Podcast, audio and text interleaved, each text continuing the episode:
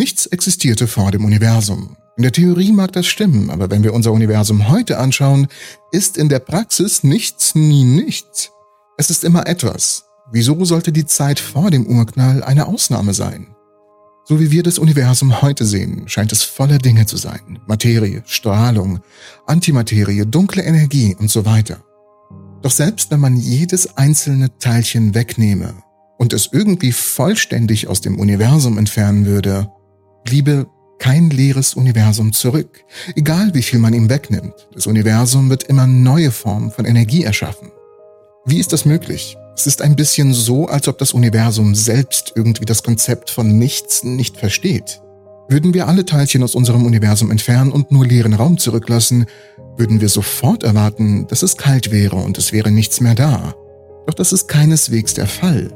Ganz gleich wie leer wir das expandierende Universum leersaugen, die Tatsache, dass es sich ausdehnt, würde immer noch spontan und unvermeidlich Strahlung erzeugen. Selbst in einer beliebig weit in die Zukunft reichenden Zeitspanne oder noch vor dem Urknall wäre das Universum niemals wirklich leer.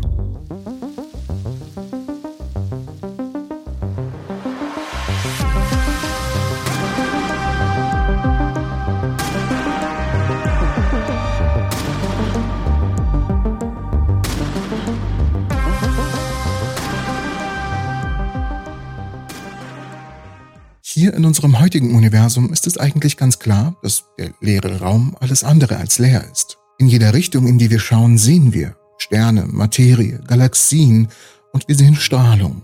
Und hätten wir eine bessere Technologie, würden wir Gravitationswellen direkt sehen können, wir würden das sehen, was für die dunkle Materie verantwortlich ist und nicht nur ihre Gravitationswirkung, und wir würden schwarze Löcher sehen, sowohl aktive als auch ruhende.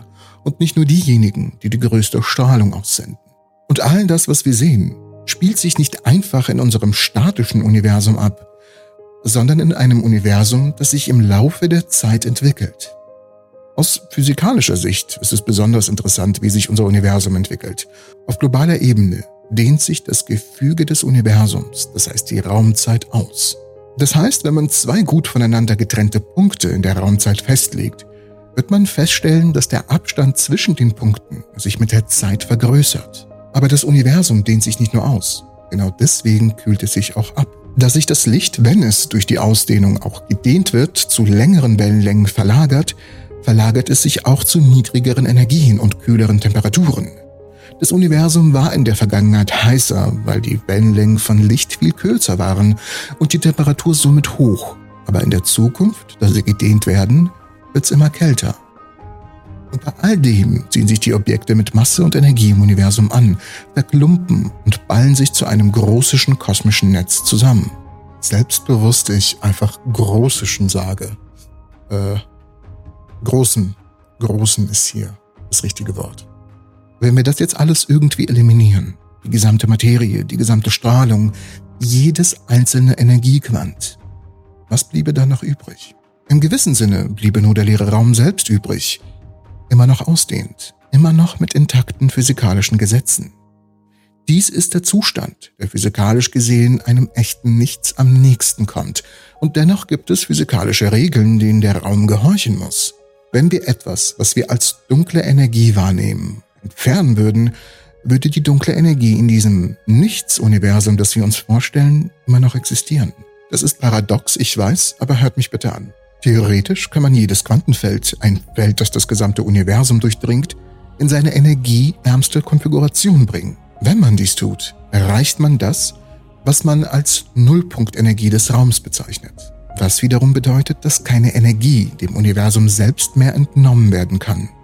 In einem Universum mit dunkler Energie, also einer kosmologischen Konstante oder der Nullpunktenergie von Quantenfeldern, gibt es absolut keinen Grund daraus zu schließen, dass die Nullpunktenergie tatsächlich null wäre.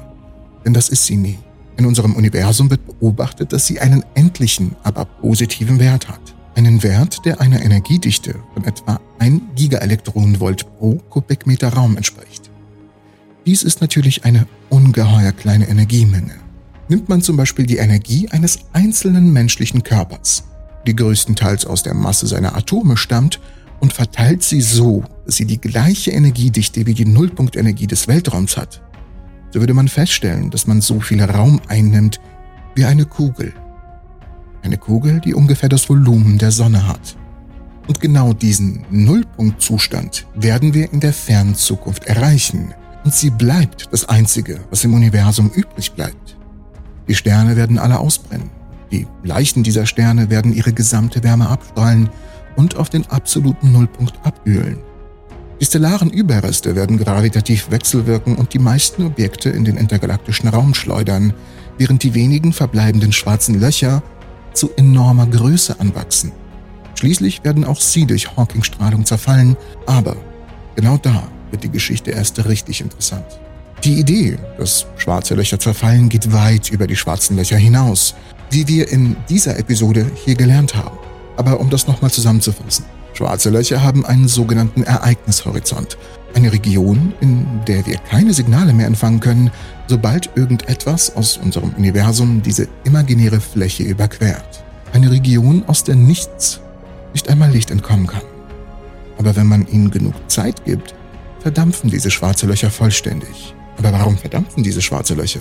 Weil sie Energie abstrahlen. Und diese Energie wird von der Masse des schwarzen Lochs abgezogen, wodurch Masse über Einsteins E gleich mc² in Energie umgewandelt wird.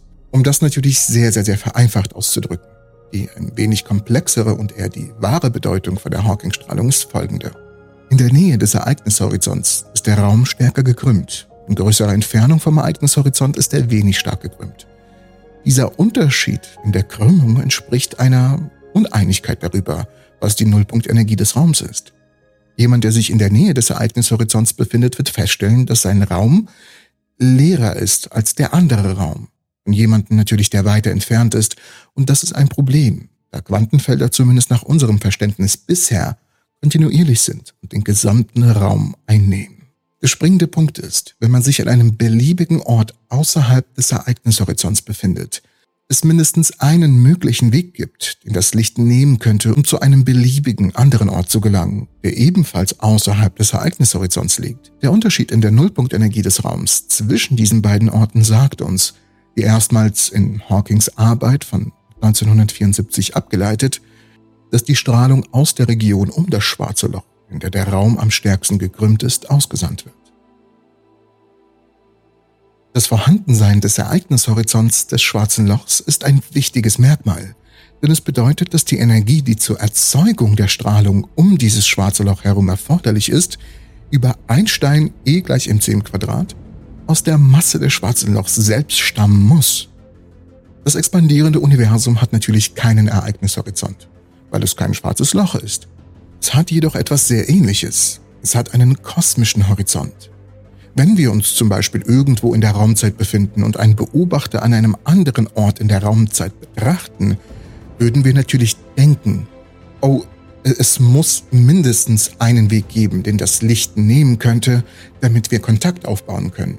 Aber in einem expandierenden Universum ist das nicht unbedingt der Fall. Man muss sich nahe genug beieinander befinden, damit die Ausdehnung der Raumzeit zwischen diesen beiden Punkten nicht verhindert, dass das ausgesendete Licht jemals ankommt. In unserem heutigen Universum entspricht das der Distanz von ca. 18 Milliarden Lichtjahren. Wenn wir jetzt Licht aussenden würden, könnte jeder Beobachter im Umkreis von 18 Milliarden Jahren das Licht empfangen. Jeder weiter entfernte Beobachter würde es aufgrund der fortschreitenden Expansion des Universums niemals empfangen.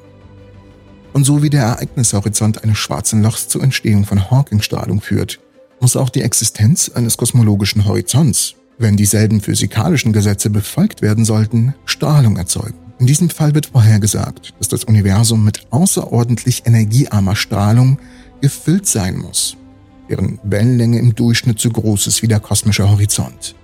Das entspricht einer Temperatur von etwa 10⁻³ Kelvin. 30 Größenordnungen kleiner und schwächer als der derzeitige kosmische Mikrowellenhintergrund. Wenn sich das Universum weiter ausdehnt und abkühlt, wird in ferner Zukunft ein Zeitpunkt kommen, an dem diese Strahlung alle anderen Formen von Materie und Strahlung im Universum überwiegt. Nur die dunkle Energie wird eine noch dominante Komponente bleiben. Aber es gibt noch eine andere Zeit im Universum, nicht in der Zukunft, sondern ganz weit in der Vergangenheit, in der das Universum auch von etwas anderem als Materie und Strahlung dominiert wurde, die Zeit während der kosmischen Inflation. Bevor der heiße Urknall stattfand, dehnte sich unser Universum mit einer enormen und unerbittlichen Geschwindigkeit aus.